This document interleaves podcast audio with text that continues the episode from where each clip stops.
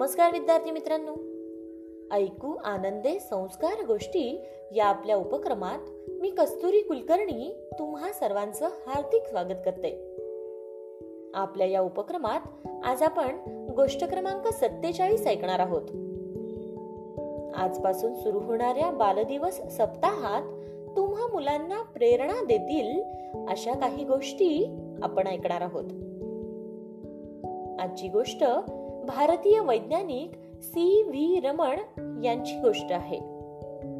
चला तर मग सुरू करूयात आजची गोष्ट. सी व्ही रमण यांचे पूर्ण नाव चंद्रशेखर व्यंकट रमण असे होते. त्यांचा जन्म सात नोव्हेंबर अठराशे अठ्याऐंशी साली तामिळनाडूतील तिरुचिरापल्ली येथे झाला. प्रकाश विषयक संशोधन आणि रमण प्रभावचा शोध. यासाठी नोबेल पुरस्कार मिळणारे भौतिक शास्त्रज्ञ सर सी व्ही रमण हे आधुनिक भारताचे एक महान शास्त्रज्ञ होते. सर व्यंकट रमण आधुनिक युगातील पहिले असे भारतीय शास्त्रज्ञ होते की ज्यांनी विज्ञान संशोधनात भारताला प्रचंड प्रसिद्धी मिळवून दिली. व्यंकट रमण यांचे वडील भौतिक विज्ञान आणि गणित विषयाचे प्राध्यापक होते. त्यांना वाचनाची खूप आवड असल्यामुळे त्यांनी आपल्या घरातच एक छोटेसे वाचनालय तयार केले होते.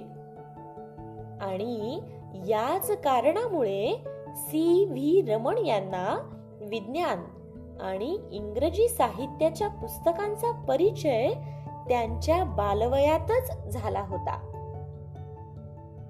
बालमित्रांनो सर सी व्ही रमण यांना संगीत विषयाची देखील खूप आवड होती बरे. आणि पुढे चालून त्यांनी संगीत हा विषय त्यांच्या वैज्ञानिक शोधांचाही विषय बनवला होता. रमण हे त्यांच्या वर्गातील अत्यंत हुशार विद्यार्थी होते.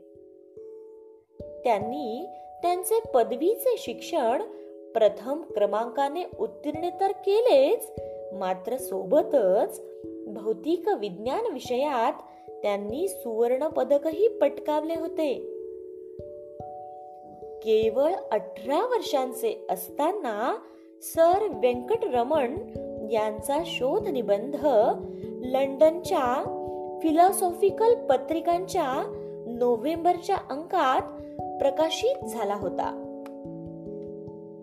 अठ्ठावीस फेब्रुवारी एकोणावीसशे अठ्ठावीस रोजी त्यांनी रमण इफेक्टचा शोध लावला. अठ्ठावीस फेब्रुवारी हा दिवस संपूर्ण भारतात आपण राष्ट्रीय विज्ञान दिन म्हणून साजरा करतो. विद्यार्थी मित्रांनो तुम्हाला माहिती आहे का? केवळ अकरा वर्षे वय असतानाच त्यांनी दहावीची परीक्षा प्रथम क्रमांकाने उत्तीर्ण केली होती. त्यानंतर त्यांनी मद्रास येथे प्रेसिडेन्सी कॉलेजमध्ये प्रवेश घेतला. तर कॉलेजच्या पहिल्याच दिवशी एका युरोपियन प्राध्यापकांनी छोट्या अकरा वर्षांच्या रमणला पाहिले.